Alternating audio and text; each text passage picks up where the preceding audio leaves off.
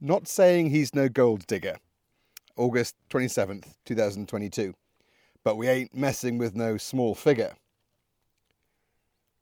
Drought is on many people's minds at the moment, but hosepipe bans are the least of our worries, living off the grid in remote rural Portugal, where there's no water company to call if the taps run dry. We conserve water obsessively, and are still drinking rainwater from the last April showers, but we need to think a bit bigger and secure ourselves a reliable supply. The water we inherited contains a lot of minerals, and so there's nothing we'd love more right now than an endless supply of clean water bursting out of the ground, backlit and cascading in slow motion. Wells run dry, but boreholes have greater longevity. It's just they don't come cheap. And digging a successful borehole appears to be like rolling a dice or spinning a roulette wheel, where the only control you have over a high-stakes gamble is which good luck charm to choose. Finding underground water should be a science, but apparently it's more of an art, and there are a lot of people out there who think their way is the only way, and that anyone else is either a con man or a charlatan. But there is one thing most can agree on. Everyone in the water divining business is a little odd. We've been talking to borehole experts since we arrived here 2 years ago, trying to find the right person with the best information to dig a very deep but quite expensive hole for us and to solve our water worries forever. One of them pulled out his divining rods, showed us videos of him dancing shirtless and speaking the local lingo with some villagers in rural Angola, and then pointed at the place where our current borehole is and said the rocks and the quartz proved this was a good place to find water. I wasn't terribly impressed by his divining intervention that we could find water where we knew there was already water, but hey.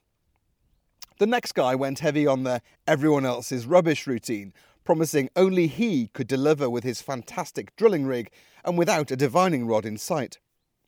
The risky nature of this business is that most diggers will charge thousands of euros for cutting scores of metres through granite and schist with diamond-tipped drills, whether they find water or not. The stakes are high, and so everyone who has picked their lucky charm and struck a fountain loves their guy and recommends their guy. It's a bit like the tip for buying a second-hand car from some bloke off Facebook. You're buying the person rather than the vehicle. Rest in peace, Millicent the Land Rover Freelander. Our friends found so much water, thanks to no-shirt Angola divining rod guy, that they don't know what to do with it all. And on that basis, we asked him to apply for a borehole licence and to do the digging for us. Many weeks later, the licence was issued, and exactly as the first section of his drilling rig was being delivered, serendipity, or possibly zemblanity, stepped in and took the form of an old-school local water expert who'd come to advise our neighbour. On hearing the name of our chosen digger, he shook his head and held his face in his hands. "Not him," he said, before rattling off a series of examples of how he'd not only failed to find water, but had ripped off foreigners in the process. Panic set in. We'd paid a deposit. The generator had already arrived. But were we going to be ripped off? Would we pay for nothing? The local expert told us about a brand new technique which used electromagnetic waves to conclusively find water and urged us to think very carefully about our decision. For only 1,300 euros plus VAT, we could remove the risk and beat the dealer. Oh, we thought, now we're talking. In a second surge of serendipity, another neighbour had just struck water, courtesy of a man whose body ached when he walked over streams and had a guarantee I'll find water arrangement. We put no-shirt guy on hold in the interests of more research. He promised to refund most of the deposit, and so we invited electromagnetic sensor man over. After years of being a foreign correspondent, I approach many things with a healthy dose of scepticism, especially after coming across cases in Iraq of detectors not doing what was promised in identifying explosives. Enter the man with a good story and an interesting piece of kit, which apparently can identify the absolutely best place to dig for water.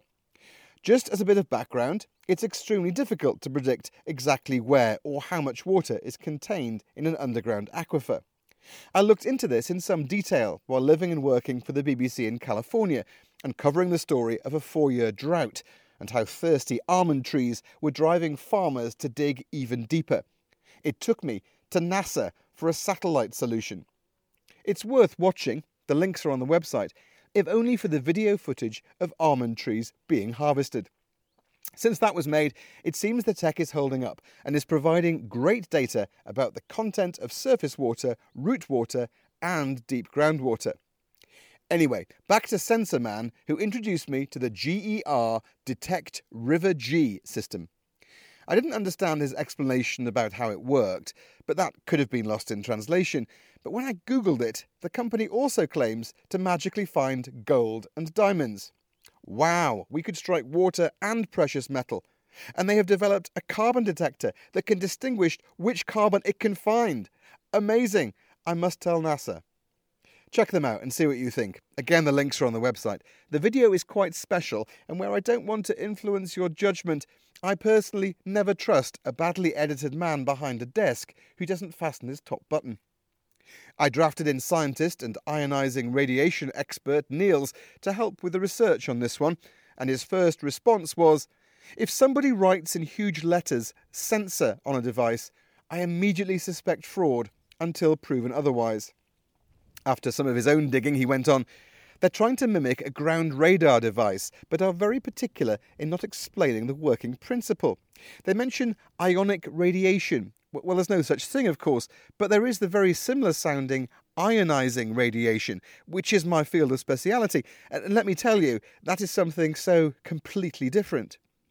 And as Sibylle added the observation that it's a German company which doesn't seem to have a German language website and is registered in India. You can find them on Amazon too, but the reviews are not favourable. So let's just say that one isn't going to work for us.